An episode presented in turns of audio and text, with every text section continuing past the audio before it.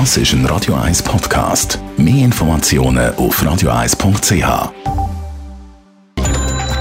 Netto. Das Radio 1 Wirtschaftsmagazin für Konsumentinnen und Konsumenten wird Ihnen präsentiert von Blaser Greinicher.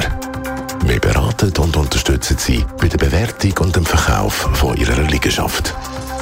blasergreinicher.ch Dave Burkhardt. Zum Wochenstart dürfte es an der Schweizer Börse im grünen Bereich losgehen. Die vorbörslichen Daten von Julius Berg sehen die SMI beim Börsenstart bei 10.939 Punkten. Das sind 0,4 Prozent mehr als bei Börsenschluss am Freitag. Auch alle 20 SMI-Titel sind im Plus am meisten. Zugewinn macht Swiss Re mit 0,8 Prozent.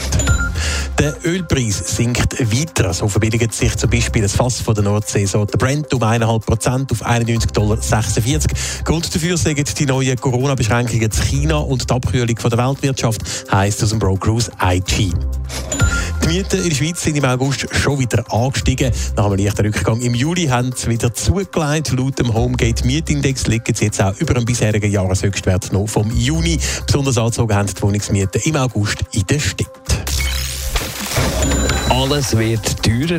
In der Schweiz beläuft sich die Inflation auf 3,5 Prozent.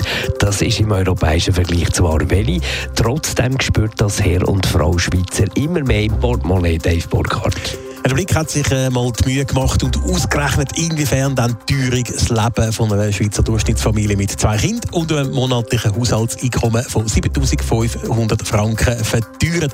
Zünftig zu buchen schlägt bei dieser Musterrechnung offenbar die Stromkosten. Laut Artikel gehen die um 27 Prozent auf und damit auch um 27 Franken pro Monat.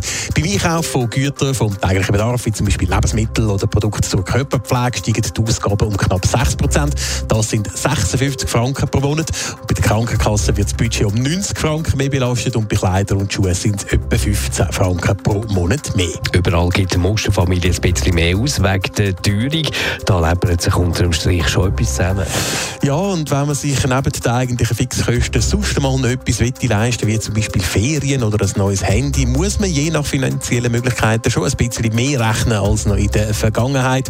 Weil für die Beispielfamilie vom Blick steigen die monatlichen Ausgaben Ausgaben wegen Teuerung und anderen Mehrkosten um etwa 335 Franken pro Monat. Aufs Jahr gerechnet sind das über 4000 Franken.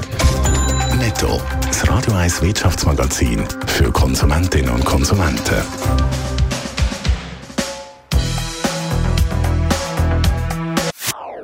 Das ist ein Radio 1 Podcast. Mehr Informationen auf radio1.ch.